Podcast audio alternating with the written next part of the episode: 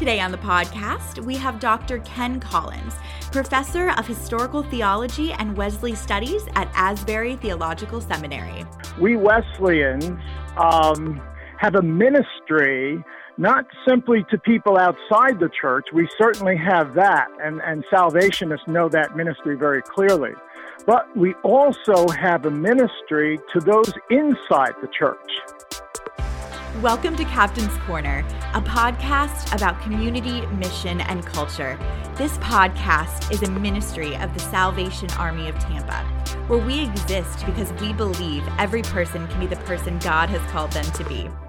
Please check us out at tampasa.org and give us a follow on Twitter at SalArmyTampa. And of course, subscribe on Apple Podcasts or wherever you listen. We'd like to take a moment to recognize our sponsors for helping to make this podcast possible. Thank you to registertoring.com and to a very generous anonymous donor. We hope you guys enjoy the episode. Well, welcome to Captain's Corner. This is Captain Andy Miller coming to you from Tampa, Florida.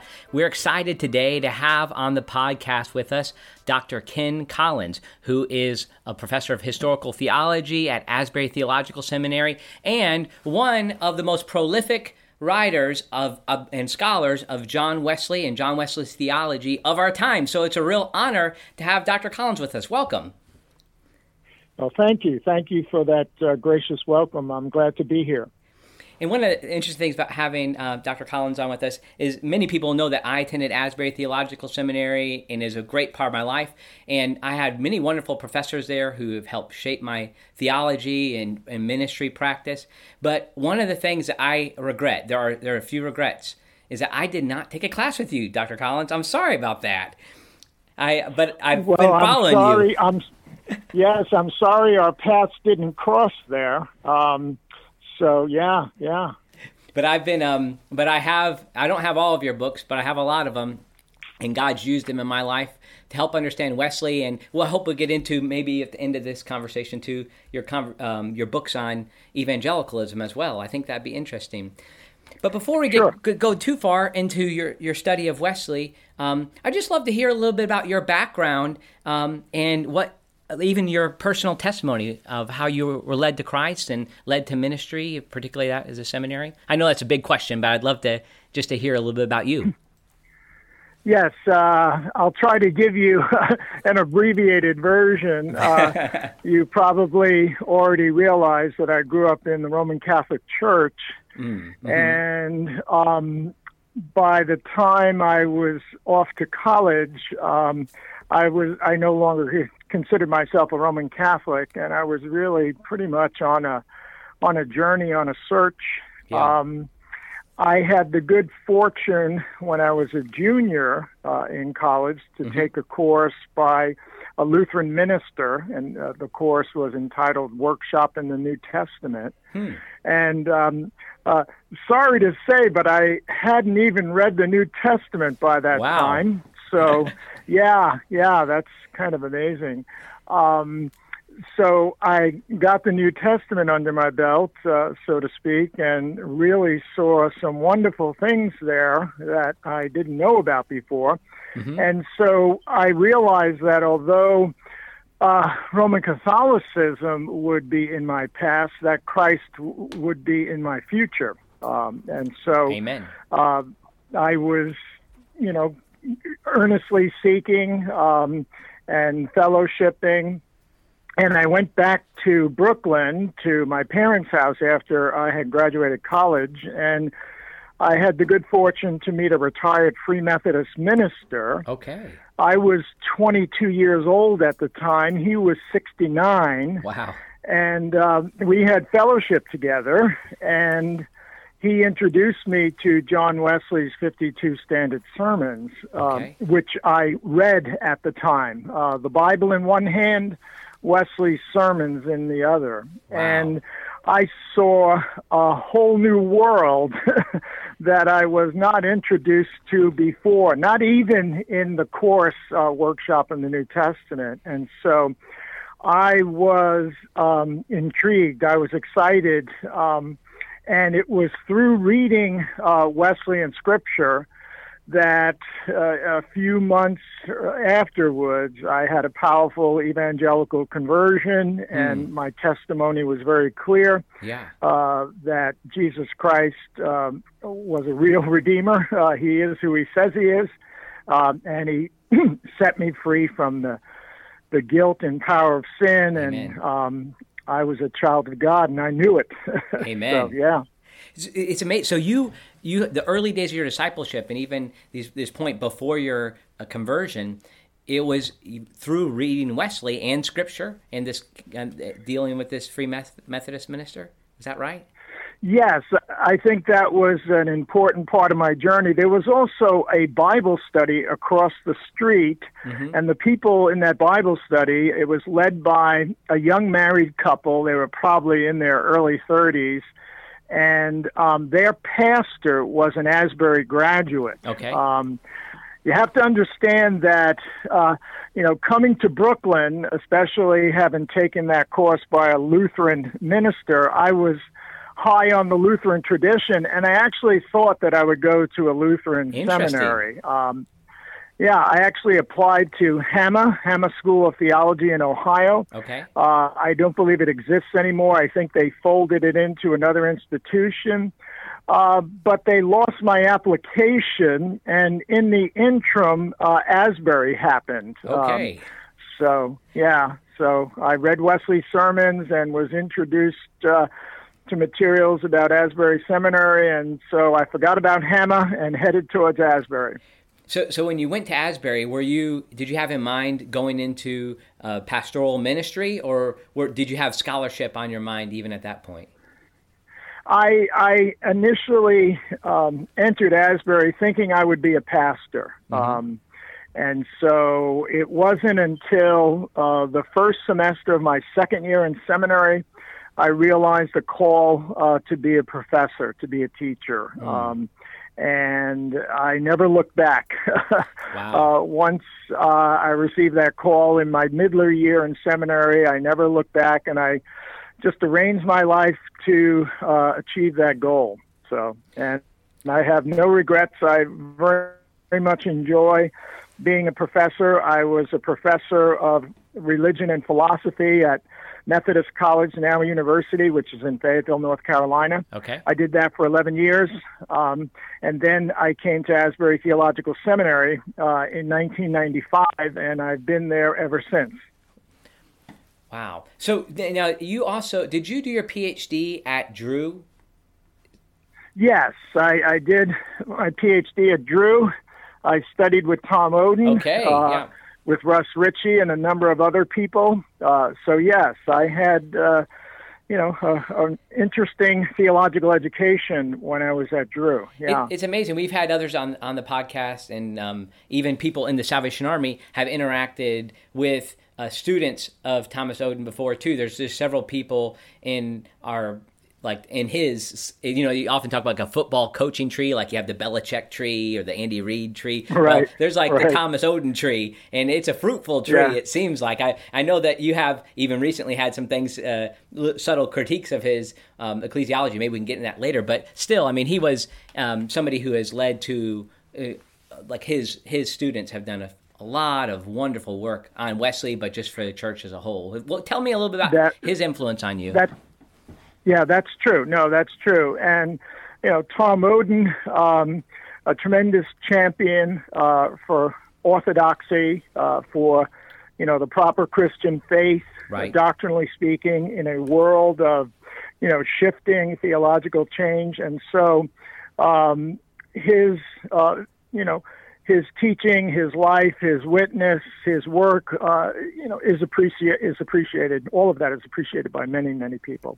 So yes, So one of the reasons that we're interested in having you, you come on, in, a lot of our audience is connected to the Salvation Army. Maybe they, they might not see the Salvation Army as their church home. They could be involved um, through the Salvation Army ministries as an advisory board member, as a staff member. But we have a significant portion of our, of our listeners are uh, soldiers and officers in the Salvation Army.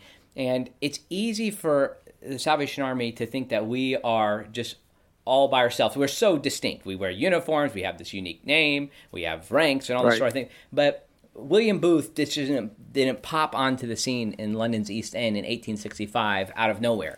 He has a theological right. background, and that background was was drenched in Methodism, and particularly um, his love of Wesley. Like he he uh, cut his teeth, so to speak, understanding Wesley's movement. And he even said at one point um, in a Methodist article, he said, To me, there was one God, and John Wesley was his prophet. I mean, that was that's that's interesting. I, I hadn't known that about William Booth that he had written that, said that. And, and um, just in case, just to set, set the stage a little bit too, like so, I don't have to tell you this, but after uh, after Wesley died, you know, Methodism broke off into a variety of movements in in um, England, and the Methodist New Connexion was the branch of Methodism that where where William Booth was saved and um, yes. and served for several years. So the Methodist New Connexion um, polity and doctrine was what he basically just transported into the Salvation Army and um, just basically used the exact same language. So, Salvation Army um, doctrine, theology, and even structure at the beginning was very right. closely resembling um, Wesley. And he, and, and, and uh, just one more introductory word that uh, William Booth saw himself not just as a theological heir, but also yeah. as an organizational heir um, to Wesley. Yeah. Um, but yeah. so you told us a little bit of how you got into um, studying Wesley. Did you did you decide early on, even in seminary, that that would be the it, take up the bulk of your scholarship, or what led you to get to study Wesley as much as you have? I, I know uh, that when I was studying at Asbury, I really doubled up on. Uh, theology and historical theology and church history mm-hmm. um, because I'm fascinated uh, by the history of the church. And so after I graduated Asbury, before I did my doctoral program at Drew, I did a THM at Princeton Seminary. Okay. Um, and the THM, I basically took eight courses in church history. So I, you know, really filled out my lacuna, so to speak. Okay. And that, you know, gave me a good background uh, in which to draw from when I went on to doctoral studies at, at Drew. So, um, naturally, the study of John Wesley is a species of historical theology because right. he's an 18th century figure. Uh, and Wesley's theology is very contextualized, very contextualized because he was a practical as opposed to a systematic theologian. Mm-hmm. Uh, Wesley's understanding of theology, um, and I think Salvationists would probably appreciate this, um, theology was in service to the church in mission. Mm-hmm. And so you have a very activist church, a church in mission. Uh, practical theology serves the church as it is in mission. Mm-hmm. Uh, and so uh, when you look at, for example, John Wesley's sermons, uh, the many sermons that he had written, they have this larger goal, this larger orientation and purpose, if you will. Mm-hmm. So, the the big themes of Wesley, you, I mean, there's there have been a before you came onto the scholarly scene, there have been a fair amount written about uh, Wesley. You had Albert Outler, and you had all these, uh, these uh, generations of people came ahead. But you've kind of carved out some distinct niches uh, within Wesleyan studies that I think are interesting. And, and I think, uh, without saying it, like I don't know quite the exact words to use, but even distinguishing some um, places where you think scholars have made mistakes in interpreting Wesley. Where do you think some of those traditional areas are where um, scholars or even popular writers have misunderstood Wesley? Yeah, um, this, this, is a very, very good question. Um, I can. I'm going to answer this in two ways. Right. Um, the first way is in terms of the subsequent traditions, which you have already been talking about, that who have followed Wesley. I, I think there is a problem uh, with some of the subsequent traditions, especially uh, in terms of 19th century Americana, if you will, mm. um, that they did not pick up all the careful nuances that Wesley had in his theology. Uh, and therefore, when they attempted to bring forth Wesley's theology, um, it tended to be unbalanced in, in some important ways. Hmm. Um, one of the basic confusions that I often run against, run up against, and I see it even with students who come out of these traditions, is that these traditions have confused what Wesley means by the new birth. Hmm. Uh, with entire sanctification. And so they don't have the kind of clarity that Wesley had in his own theology. And, and it took Wesley time to get there because Wesley still had some things confused in his own mind, even in 1738, though he had a powerful conversion experience at Aldersgate. Right. He still had to think through and parse out, if you will, his doctrine of assurance, Christian assurance, right. um, the direct witness of the Holy Spirit, and how that relates to justification and the new birth. And then he also had to parse out um, more carefully his doctrine of sin. In other words, uh, when we're justified, what are we free from in terms of sin? And, and what, what's the case in terms of the new birth? And then what's the case in terms of entire sanctification? And Wesley writes two sermons uh, later on, actually, this is in the 1760s, on sin in believers and on the repentance of yes. believers. And there he clearly distinguishes things um, very carefully. So he'll talk about the guilt being one thing. Uh, and the power right. yet another that believers are delivered from the guilt and power of sin we allow that they are delivered from the being of it we deny and by that statement, what Wesley is saying is that a justified person someone who has received the forgiveness of sins that are past, they are free from the guilt of sin.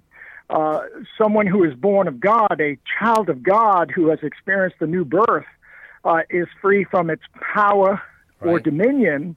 Uh, but it is not until one's heart is purified by grace through faith that one is free from the being of sin, uh, even the carnal nature. Um, and so it's the distinction between guilt, power, and being, and we can express that theologically in terms of justification, regeneration, and entire sanctification.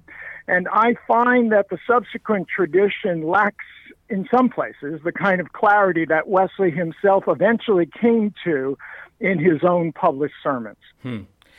The, the, the that would be the... one. That would be one. Okay. Can but I find? Oh. There isn't there is another. There is another. Okay. Yeah. Uh, and and you, because I know you're a student of Wesley, and I know you have read both the primary sources and the secondary sources, yes. that there is another mistake and it's ongoing i see it i see it around me all the time i see it being taught all the time and it is not uh, not presenting wesley's theology very accurately and that is that people are bringing forward. This is scholars, pastors, leaders in the church. They're bringing forward a part of Wesley mm-hmm. as if it were the whole. And that's the problem. It's not that what they're bringing forward is not a part of Wesley's theology. It is. And, I'll give you an example of what I'm talking about yeah, here. Sure. They'll talk about that grace is cooperant, that according to Wesley in his theology, grace is cooperant. Um, and indeed, Wesley wrote the sermon on working out our own salvation. And right. he said it, he wrote in that sermon, God works, therefore you can work. God works, therefore you must work. Mm-hmm. And so cooperant grace, or what some people call responsible grace, is very much a part of Wesley's theology. No one's denying that.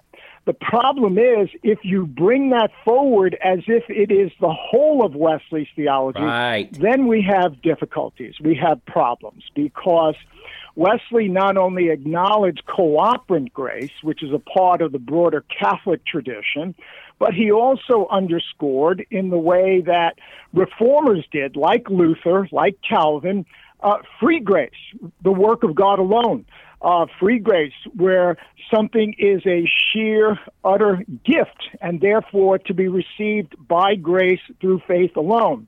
Uh, this is what is being downplayed today. And so you had mentioned Albert Outler earlier, and I agree with you. Albert Outler, in my estimation, was one was the preeminent light of the 20th century in Wesley studies, wow. yeah. uh, without equal. Um, and he uh, basically argue that Wesley's theology is a conjunctive theology, right. and he is correct in that. And Wesley's theology is conjunctive, meaning both and, not right. either or. Mm-hmm. It's both and, not either or. So it's both cooperant grace and free grace. And it's the tension of that held together, which is most descriptive of Wesley's theological posture. So those are the two main errors I see in Wesley studies today. And you mentioned uh, responsible grace, of course, like that's Randy Maddox's the theme of his book as well. You know, this is this. Do you feel like this is the um, just on the cooperative side? Um, this where what is the danger? I mean, there's a danger in missing the big picture of Wesley, certainly. But what is exactly there, exactly? The, but, but there, there's probably a practical spiritual danger to this as well. What what would that be? the practical uh, spiritual danger is you are missing uh, what the work of God alone can do. Mm-hmm. Uh, uh for example, let me quote Wesley here. I can quote him from memory. Uh, he's talking about a person, a man or a woman on their way to entire sanctification. And what Wesley says, and he writes this in the very last part of his sermon, uh, The Scripture Way of Salvation. Mm-hmm. Um, he's talking about a person on the way to entire sanctification, and this is what this is what he writes. Uh, if you think you must be or do something else first, then you are expecting it by works even unto this day. Hmm. But if it is by the grace of God, expect it as you are Amen. and expect it now. Hmm. And so what Wesley's referring to there, the it is, of course, entire sanctification. And Wesley is saying this is a sheer, utter gift. And since it is a gift, it can be received by grace through faith alone now. Mm-hmm. The nowness highlights not simply chronology or, or temporal considerations, but it highlights that God is the principal actor here. Yes. That the grace operative is not cooperant grace, but free grace. And this is a sheer, utter gift, and therefore it can be received now. We don't have to be or do something else first, because Amen. that would be to understand it by works. Yes. Um, the very practical import of that, if people are utterly in the model of cooperant grace, you know, Yes. God works, therefore you can work, God works, therefore you must work, they're going on in their Christian life and, and they're just waiting, waiting, waiting uh, for entire sanctification. They think it's simply the last step Right. of, of divine human cooperation, not realizing that it is a species of free grace, not cooperant grace. Amen. It's something available, you know, now. Yes, available now because it is a gift. But Amen. we're so offended by the giftedness of it. We think unless we have our hand in it, unless somehow we can manage it, it won't happen. It won't get done. Well, and, and there's a bit of, and this goes back to your first point of the challenge of, of understanding the the guilt, the power, and being of sin. Uh, the, the, Yeah. the similar idea with a pessimism about the, a victorious life, um, and Right. I think that that co- comes too in the nature of of understanding. The, how, how we view sin. Could you get? I know this could this could be a whole course, and it certainly has been books. But uh, help me understand Wesley's view of sin. Uh, I've I always end up quoting him just like a um, a willful transgression to a known law of God. But I'd love to hear you talk about that for a second. And Yes, I think I think you're correct in focusing on this issue of sin and and how Wesley defines sin because uh, we run the danger, and I'm thinking of Salvationists as as well acquainted with the Wesleyan tradition, that we run the risk of talking past other theological traditions. I'm thinking of Calvinists, for example right, uh, because they have different understandings of sin. right, They have different understandings of sin, and so um, one of the first things I do, it's almost the very first thing I do in any Wesley course I teach. And I believe when I taught the theology of John Wesley among the Salvationists in a, in a January not too long ago, uh, I, I did the same thing. I stressed what Wesley meant by sin at the outset. And you've said it correctly uh, that Nothing is sin, strictly speaking, Wesley writes, but a willful violation of a known law of God. Um, at first glance, that might seem, you know, rather simplistic, but actually, when you start to examine it, uh, Wesley's saying a number of things simultaneously. Um, he's first of all saying that there is sin properly speaking, yes, and there is sin improperly right. speaking, and so sin, properly speaking, would be a willful mm-hmm. violation mm-hmm. of a known law. And so, for example, you know, if I were working at a store and I shortchanged somebody and it was by accident, um, uh, you know, the question has sin occurred? And the answer is no. Mm-hmm. But if I did it intentionally, willfully, then sin has occurred. And so when Wesley is talking about uh, sin is a willful violation of the known law of God. Uh, he's not talking about uh, performance here because right. we may be weak in judgment uh, in these sorts of things, and sin has not occurred. Uh, properly speaking, let's let's look at it a different way. Um, when we look at the Old Testament, much of the Levitical sacrifices were for unwitting sins. Mm-hmm. Uh, interestingly enough, but and I think the Reform take their definition of sin from from the Old Testament. However, here's your problem if you do that. Uh, take a look at Romans chapter 6. Take a look at Romans chapter 8. Read the first letter of John. They're talking about a freedom. They're mm-hmm. talking about freedom from, from the power and dominion Amen. of sin. Uh, how could that be possible if sin is any violation of a known law of God, whether willful or right. not? You know, if you define sin that way, who could be so free? Because you're talking you're talking about really a, a perfection of performance. Right, right. That you have perfect knowledge, that you don't have ignorance, that you don't make mistake, that you don't make errors of judgment, or all of that. And that is not what uh, First John is talking about. And so I think Wesley's definition of sin uh, is in harmony with the understanding of the first letter of John and makes perfect sense of it. We can be free of sin, so understood. Um, and then also in terms of Romans uh, 6 through 8. Uh, uh, see, I think the danger in defining sin the other way, in yeah. other words, any violation right, of right. a known law of God, is then you're going to teach your congregations, oh, we're all sinners we sin in thought, word, and deed every day. Right. We can't escape from this. We can't get out. And you're going to be preaching pessimism. Right. And people are going to be living below the graces for which Christ died. Amen. Oh, man. People who know me um, and are listening to this podcast know that I'm just like a kid in a candy shop right now. Hearing you say all this, uh, it's just, it, I have a big smile on my face because this, this is a part of what gives I mean, this understanding of what God's doing in the world and what He does in the life of a believer is what inspires me to do my anything every day. And one of the key things that God used in my life was your book, um, The Evangelical Moment. That came out just as I was finishing seminary. And, um, and you know, you, there's still a point where you, well, you, when you graduate seminary, you might think you know everything, and uh, but you certainly don't. That book, there's a chapter uh, that you wrote that, that was published by um, Baker Press. Um, and I, I wasn't quite sure what I was getting into when I picked it up.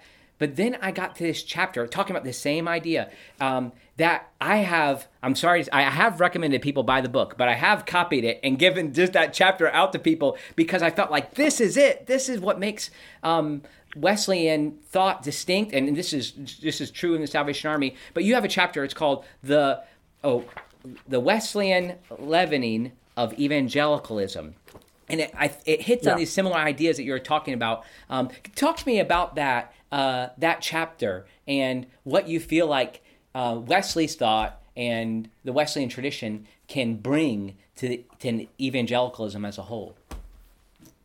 Yeah, I think um, actually a number of things, but sure we've already been talking about we've already been talking about one, so I can continue along that vein. Okay. I think I think uh, we Wesleyans, and I would include Salvationists as Wesleyans. Thank um, you. We Wesleyans um, have a ministry not simply to people outside the church. We certainly have that, and, and Salvationists know that ministry very clearly. Right. But we also have a ministry to those inside the church. Hmm.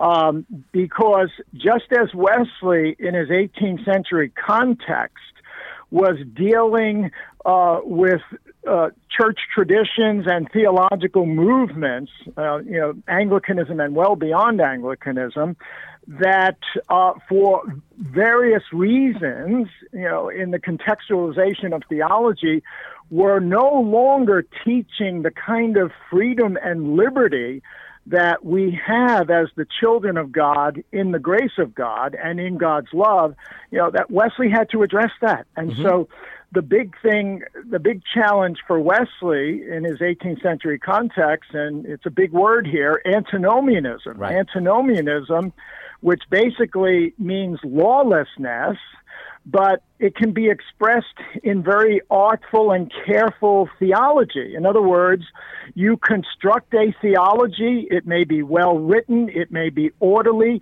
but what that theology does, practically speaking, is to live pe- is to leave people in the power and dominion of sin mm. and yet call them saved. And Wesley, that doesn't compute for Wesley. Mm. Uh, you know, that theology must be challenged, it must be corrected in light of Scripture.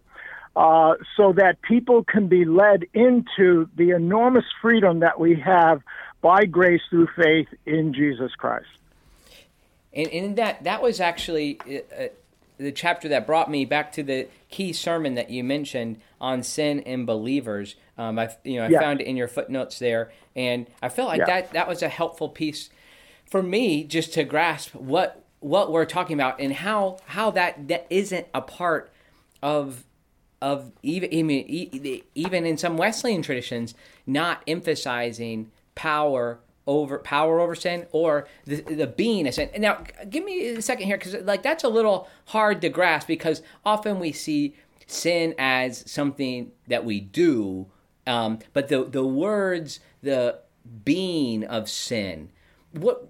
Give me a okay, little more clarity let there. Me, yeah, let me let me open this up for you in a number of ways, and we'll continue the comparison we're doing with uh, the Wesleyan tradition and the Wesleyan leavening of evangelicalism. Mm-hmm. Um, evangelicals, broadly speaking, are great at leading people to Christ, of bringing people into the church, but the problem is they don't know what to do with them once they get there. And that's because they're simply focused on justification and regeneration, and they don't realize that the sinner's need is twofold. Uh, and so we can express the need of the sinner, first of all, in terms of actual sins, plural. Yes. That is, the sins of omission and commission, both inward and outward, that we commit, mm-hmm. okay, and for which we seek forgiveness and for which we seek freedom from, okay, that's a whole ball of wax. Right. And and you know we have to look at that, but that's not the entirety of the sinner's problem. Okay. Because here's here's here's the difficulty. Let's say, okay, you have sons and daughters daughters of God in church. Okay, uh, the carnal nature remains, inbred sin remains. What Wesley calls the being.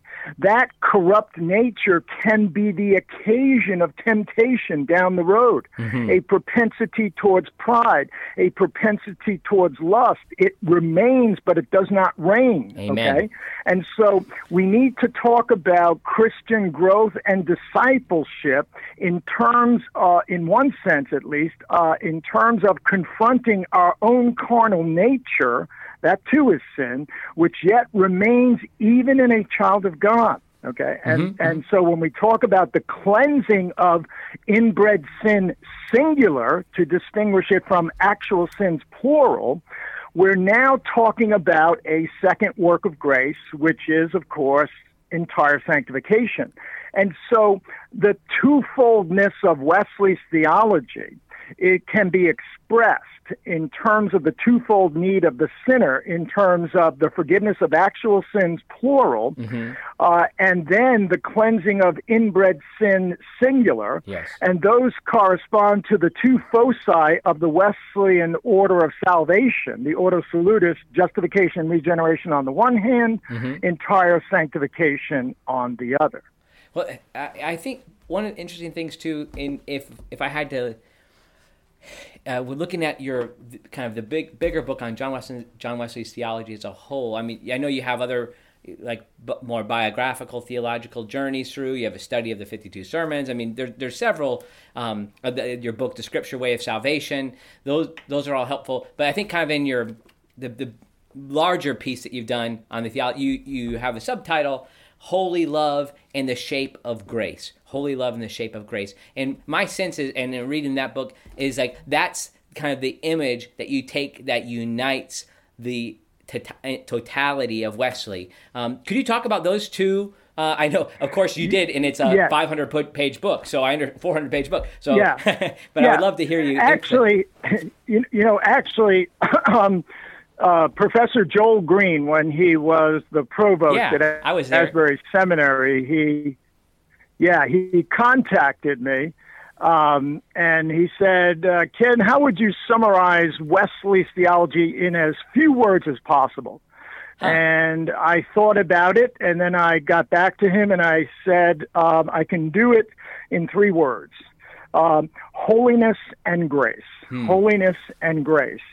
And and notice that going back to Albert Outler, this represents a conjunction. This right. represents a conjunction, holiness and grace. And then I want to take each one of those words, holiness, I, w- I want to break it out into a conjunction, and I want to break out grace into a conjunction. And then I think you have the balance of Wesley's entire theology. Holiness is broken out into holy love. Mm-hmm. Not just love, not just holiness. Because if we simply talk about love, then we're going to probably engage in some sort of sentimentality. We're going to fill in love with with our own content, what we like, what we think is good, um, and that may it's not be in maybe. accordance with the divine will. That's right. So um, it needs the qualifier holy. We're not talking about just any love. The kind of love that's demonstrated at Calvary is holy love. It's humble, sacrificial love. It has lots of attributes and characteristics and traits. We're not talking about just any kind of love when we say love in a Christian context. And indeed, that's why we have so much difficulty today because so many people are talking about love, love, love in the church today, right. and they're just filling in the content with themselves or mm. the hmm. favored groups in which they participate. And they are not talking about holiness at all. Hmm. Like with but the sexuality the discussions, hand, that becomes really clear with human sexuality. Oh yeah. yeah. Oh, Oh yeah, Sorry, absolutely. Sorry, don't mean to get you off track there. Keep going. Yeah. yeah, and th- but then on the other hand, in terms of holy love, if we simply focused on holiness apart from love, then we're underscoring separation apart from communion, and then we run the risk of self righteousness. We run the risk of a dour, um, rigid understanding of the Christian life where we're, we're utterly separating from the world, um, and that's problematic too. Uh, holiness is, is important, it's valuable, it's best understood in the context of love. Love is important, but it's best understood in the context of holiness. And so it's a conjunction, it's a, t- a tension. Yes. It's holy love. That's what Wesley's all about. That's the first part. So, right. holiness, we broke out into holy love. Now, grace because I said the three words are holiness and grace. Grace can be broken out also into conjunction. And this relates to the conversation we were having earlier when I talked about making a corrective of what's happening out there in, in Wesleyan theology land. Um, mm-hmm. It's cooperant grace and free grace. It's both and. Mm-hmm. It's, or you, if you want to express it another way, it's responsible grace and free grace. Amen. Okay. Um, I mean, if you read uh, Randy Maddox's book, Responsible Grace, check how many references there are to free grace. There are very few, hmm. very few. And free grace is at the heart of John Wesley's theology. It's held in tension with cooperant grace. Uh, and so it's the conjunction of cooperant and free grace. So if you talk about holy love on the one hand and cooperant and free grace, you basically have described uh, Wesley's practical theology. Awesome. Well, I think that it's a great, and I just recommend folks to take a look at the, the book that I alluded to, Theology of John Wesley, published by Abingdon, and that that's where Dr. Collins uh, stretches that idea out even further um, in a more systematic way. This episode of Captain's Corner is brought to you by an anonymous donor who loves the ministry of the Salvation Army and registertoring.com. Register to Ring is the simple way to sign up to ring bells at the Salvation Army. Ringing bells is a cherished holiday tradition, and money raised goes directly to help people in need in your community. To volunteer to ring in your community this holiday season, go to registertoring.com to sign up today. You can sign up as an individual or a group. Just go to registertoring.com. And let me just add that in Tampa, this has been a blessing to have Register to Ring in place. We've had a great expansion of our volunteer efforts because of Register to Ring. So check that out today, and our thanks to these sponsors for their help in producing Captain's Corner. I want to pivot here. One thing I was interested in, I looked to see like what you're doing lately. Um, and I found that in the, I don't know if it's published yet, but an upcoming or the most recent edition of the Wesleyan Theological Journal, your article there piqued my interest. I, I, I was honestly surprised, particularly as a, a, student of Thomas Oden. I know probably one of his, he would probably be, see, see as a high honor for somebody to disagree with him. But I get from the title that there that you are offering. Now I know we're making a shift here away from Wesley to a certain extent. Um, you're offering maybe a corrective or pointing out what you might see as a weak area in Thomas Oden's work altogether in his ecclesiology. And I would I would love to. I know that. I, I, with every question I've asked, you could point me to something you've written on the subject, so I recognize that. But uh, could you describe for me a thesis of that article and where you're going with um, with uh, the. It may, maybe I'm wrong if it's a subtle critique of. Yeah, Oden. the the name of the article uh, that Captain Miller is referring to here is Paleo Orthodoxy and the Diminishment of Theological Method, um, a critical examination of the theology of Thomas C. Oden. Uh, which is going to be published in the next edition, which should be out within a month of the Wesleyan Theological Journal. And let me start out by saying that uh, I am very appreciative of the work of Thomas Oden mm-hmm. uh, and his contribution. I want to start off and say that. Um, I think one of his greatest achievements is the Ancient Christian Commentary yes. series yes. uh, and the labor he put into that. It's just a wonderful gift yes, to the church. It is. And I noticed, I noticed that there's now going to be, and it's in production already, a Reformation. Yes, I've seen you know, that. Yeah. yes, a Reformation commentary on Scripture. So not just the early church fathers, but also the Reformation greats like Luther, Calvin, Zwingli, etc. Uh, so, and I, I applaud that as well. Um, my main motivation in writing uh, this piece um, was because I'm trying to help the Wesleyan tradition, the broader Wesleyan tradition, go forward theologically. Okay. And I've heard so many uh, people describe Oden's classic Christianity. Well, it even has it uh, uh, in its title right, right. Uh, that it is a systematic, that it is a systematic theology. Hmm. Uh, it says that at the top. It right, says a yeah. systematic theology, classic Christianity, and and I argue in this piece, no, it's not actually systematic theology. It's not.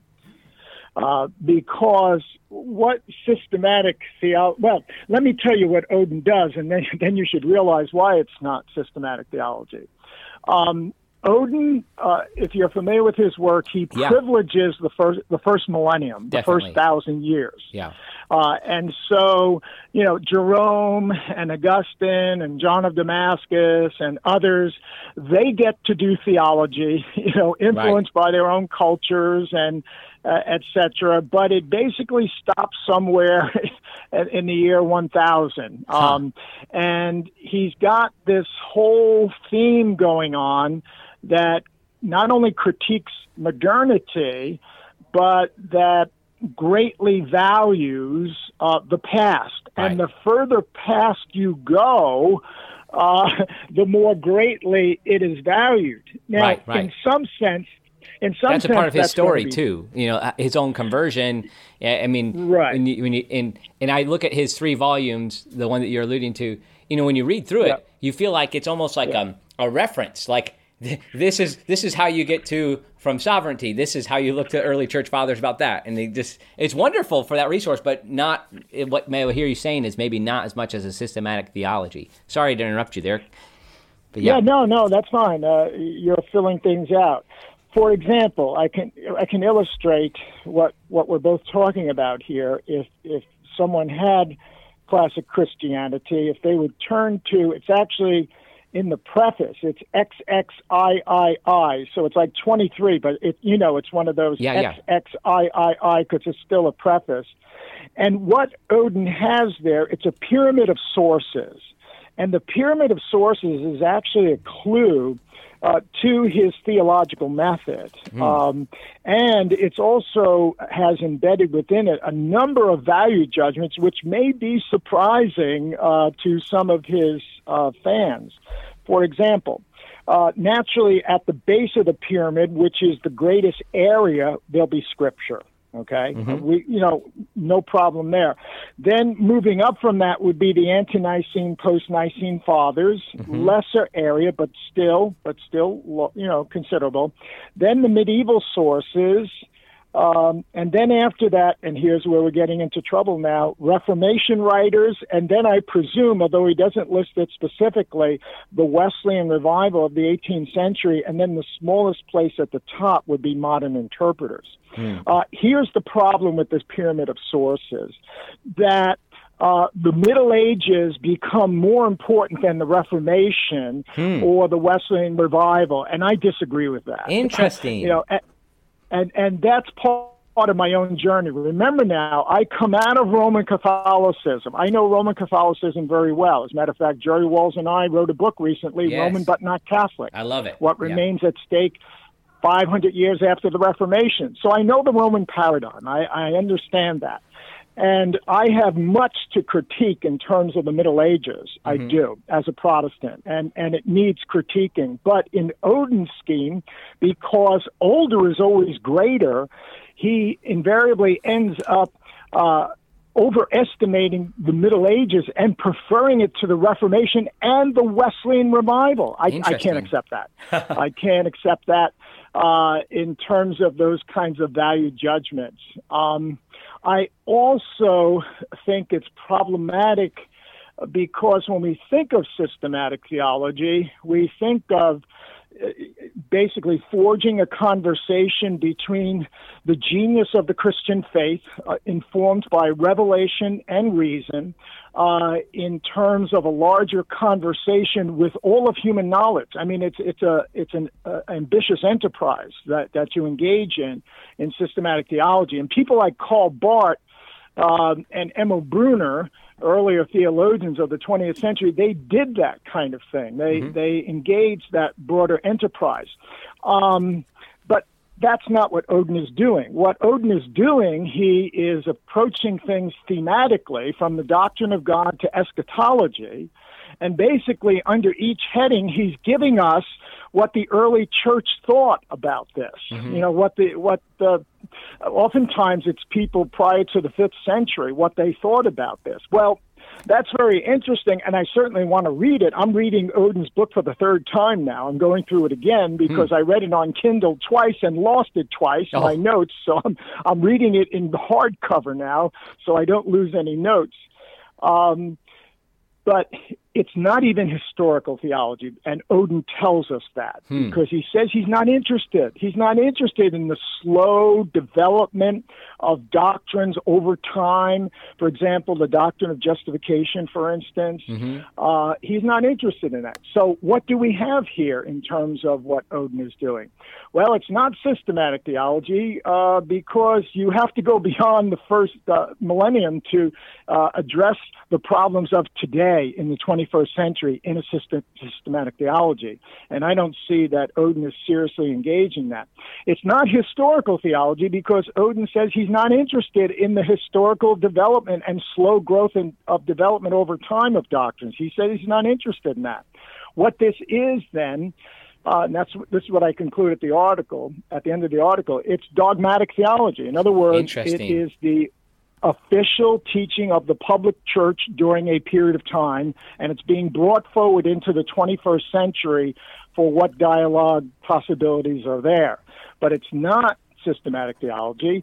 And I want my Wesleyan brothers and sisters to know it's not so that they can actually go ahead and do real systematic theology. Wow. It, it, there ha, ha, can you point to a systematic theology in the Wesleyan tradition? Because, of course, it's a three volume Oden um, work that you know is used at most. I mean, is used at Asbury. Uh, uh, um, yeah. I think at Wesley as well. We, um, yeah. W- yeah. Well, can we you can have, we point to any? We have great uh, examples in the past. People like Pope, uh, people like Watson. Uh, uh, Knudson and others uh, mm-hmm. who did systematic theology uh, in the Wesleyan Methodist tradition. But in terms of the contemporary scene, um, I wouldn't view Oden's work as a species of systematic theology, so it's not going to count there. Um, we tend to be weak in this field. Uh, we do. Mm. We produce good biblical scholars. We produce some historical theologians uh, and church historians. But in terms of you know world class you know, broader conversation, really engaging it, systematic theology. Uh, we've left that to the Reformed. We've left it to Roman Catholics to do. Hmm. Wow. Well, that's a. I mean, that's a, a call that you're making here. It's like almost a prophetic call yeah, for the Wesleyan so. movement, and it's an article. I'm I'm yeah. excited to get my hands on it a little. I know I know that we don't have too much time. I just um and too much more time, and you've been very generous to give us what you have. Um, what could you say? And this is like taking this uh a, a, totally different type of question here, but what's God doing in your life these days, Dr. Collins? And you know, what um, what do you see happening just in your regular day to day life of where you see the Spirit um, sanctifying you?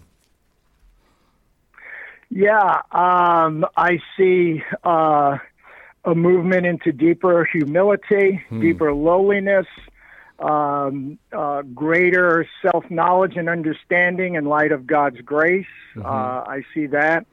Um, you know, just personally in terms of that. So those, those are good things. Yes. Those are good things. Uh, you know, good growth in grace.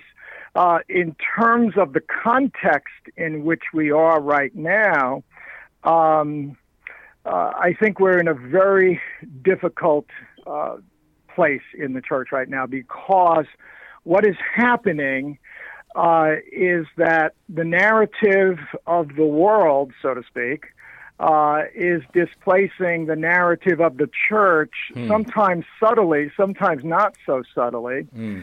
And that displacement has the effect of um, uh, carbon monoxide displacing oxygen such that the patient may die. Wow. Um, and so I think what's happening right now, and this is dear to my heart because I, I try to understand what's going on in American culture. I read pretty broadly, and I and I have a good philosophical background in order to think through uh, intellectual currents, that sort of thing. And, and I think what's going on right now. Um, is that some in the church have taken on the kind of identity politics that's playing out in our culture, and they're bringing it into the church and slapping the name of Jesus on top of it hmm. uh, as if there aren't going to be any problems. Hmm. And this, I think, uh, has to be. Um, you know, this has to be opposed. It has to first be brought to light. It has to be opposed because identity politics is is not the greatest story that has ever been told or that could ever be told. I mean, that's the gospel, but it's masquerading as the gospel, uh, and it's not. Uh, identity politics is a divisive narrative. Uh, it divides people up into groups. Um, it creates antagonisms between the various groups. It exacerbates the antagonisms and multiplies them exponentially uh, in terms of intersectionality, things like that. Uh, and this narrative is now in the church. Uh, mm-hmm. And so we have to, we need the church's theologians to point this out and to say, hey, this is not our story. Uh, what's going on in terms of race, gender, and how they're being used in our culture um, are being used in very divisive ways, not in ways of reconciliation. Right. See, uh, I much prefer the writings of Martin Luther King Jr. Uh, to the writings of contemporary writers. Uh, uh, Ta-Nehisi Coates in his book that he wrote, uh, very divisive, uh, not even aiming at reconciliation.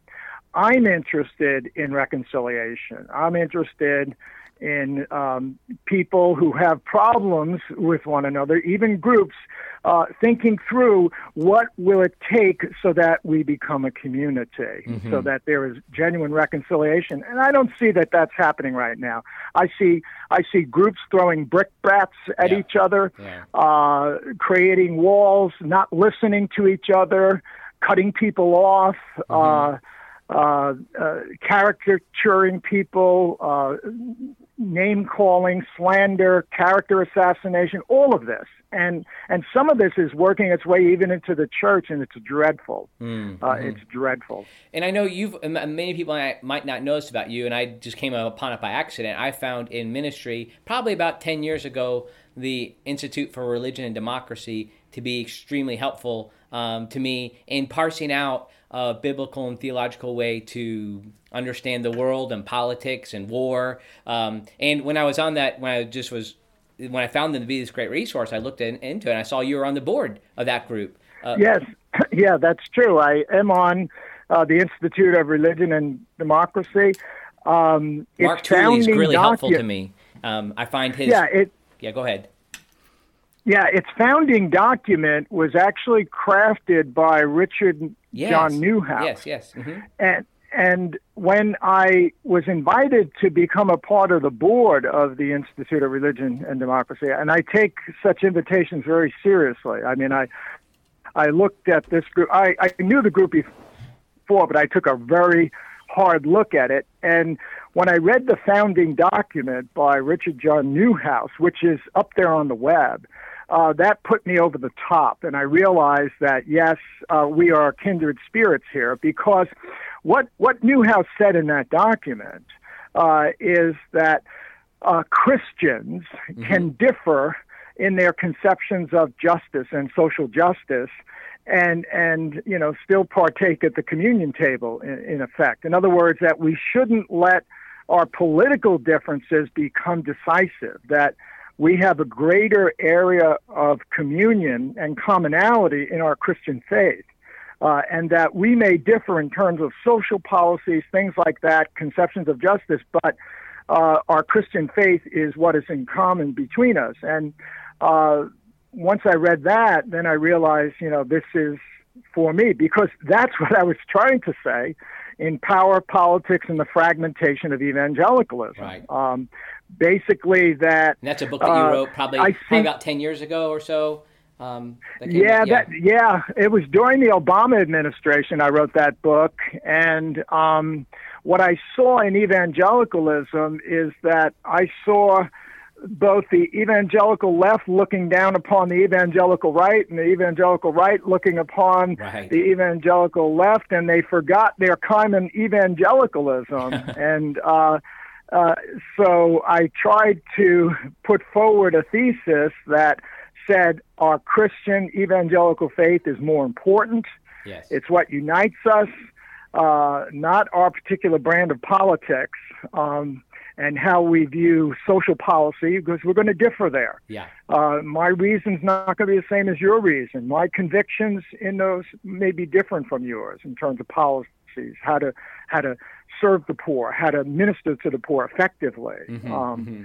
So, so yeah, yeah, no, this is a those things thing. are all really important. I mean, in, in the kind of in the Salvation Army's real world of what you know, I'm I'm doing a fair amount of my time is thinking about how to influence um, even government uh, policies with how we serve the poor and how we empower people Yes. step out of poverty. Yes. Those are all um, a really important piece. Well, I, I encourage my you know Yes. people listening to check those that book out and and, and, Dr. Not only his work on um, Wesley, but some of these pieces that deal with these things we've talked about here recently. I've always been curious. Uh, what church? What type of church do you go to? What denomination are you a part of? Um, Uh, United United Methodist Church. Okay. Uh, I, I'm a very active member at St. Luke United Methodist Church, which is in Lexington, Kentucky, Okay. and I'm currently teaching uh, introduction to Wesleyan theology uh, in Sunday school. So Okay. I'm doing that uh, week in and week out. Um, I will soon. I'm going out to the West Coast uh, in about a week or so, and and I'm going to do some taping out there, and then I'm going to do finish the taping in early December. But what I'm going to do, I'm going to put on a global platform, and it's free. It's free to use. Uh, a course, Introduction to Wesleyan Theology, uh, from the doctrine of God all the way to eschatology. Um, and it's going to be up on that global platform soon. Uh, we're we're putting it together now. Um, we'll do the actual taping in a few weeks, um, and that way, uh, people who are interested in Wesleyan theology can you know sit down at their computer Yeah. and they can listen to lectures uh, on the doctrine of God or Christology or the doctrine of the Holy Spirit and hear it from a Wesleyan perspective. Um, Yeah. most of the theologies out there are Reformed, Right. they're Reformed theologies. Uh, so we need some Wesleyan voices out there. Is that being done with a publisher, or is it just something you're doing by yourself? Uh, no, this is actually done. I don't know if you're familiar with biblicaltraining.org. You can go to the website. Okay. Uh, this is a whole phenomenon in and of itself. Uh, this is an important group that publishes uh, courses uh, globally. They are free, uh, open source, open source courses in Yeah. order to uh, help the church. In order to help the church. So you, if you went to biblicaltraining.org, you'll see. Uh, what's there. I'm soon to put my own course, Introduction to Wesleyan Theology, up there. Um, I don't know how long it will take them to get up there. Probably by the time we finish taping, it may take them a month or two, but it should be up there. You know, I, I would imagine by spring. Uh, Wonderful. maybe soo- maybe sooner. Maybe sooner. So That's great. Well, I mean, as anybody listening to this can tell, uh, Dr. Collins has certain enthusiasm and energy about every subject that he's talking about here, and you can see why he's good in his role. Why God called him as a middler at Asbury Theological Seminary to be a professor, and it's it's it's because of. Um, this sort of passion and that's rooted in history and our theological tradition that um, that I, I so like encourage people to even salvationists who for ordination purposes and for our commissioning purposes don't have to go to seminary to go to a place like asbury theological seminary uh, where you can you know learn from people like dr collins dr collins we just so appreciate you and in the way you've applied your gifts to your scholarly gifts so that they can be used for the church and um, thank you for giving us time here in captain's corner you know, I'd like to say this. Yeah, uh, yeah. I taught, I taught at the Salvationist headquarters a little while ago, uh, past January, um, at Theology of John Wesley, uh, and I so felt at home there and really appreciated doing that. Uh, I'm likely to do that again. okay So there'll be that opportunity for salvationists. But then uh, they can also come to Asbury Seminary. I, I teach the theology of John Wesley in January in a one week intensive. So Okay. if you can get a week, you know, put together a week, uh, you can study the theology of John Wesley right there at Asbury Seminary with me in January. I'm teaching a course uh, this January, uh, theology of John Wesley. Um, so yeah, there are those opportunities, and I thought I would mention them. Yo, thank you, thank you for doing that. And you know, one, in one way, I think we could learn, and, and I, we certainly don't have time to talk about it now. But is that one way we're not? I think we're not really Wesleyan is in our sacramental practice, and so I think you could probably help us understand what Wesley thought in that regard, and maybe that could help us even reform within the Salvation Army, so that we could think about um, maybe how we could be more fully Wesleyan if we implemented the traditional Protestant sacraments. That that sounds like another conversation It sounds for like another it. day. Sounds like it. Yeah, I appreciate it. Well, thanks so much for your time. God bless you, Dr. Collins. We appreciate your work. Okay, thank you, thank Okay. you for inviting me, and you take care. Thank you for joining us for another episode of Captain's Corner. Next week on the podcast, we have Dr. Walt Larimore, physician and speaker. If you'd like to learn more about us, please feel free to check us out at tampasa.org and give us a follow on Twitter at SalArmyTampa. And of course, go ahead and subscribe on Apple Podcasts or wherever you listen. Thanks so much for joining us. See you next time.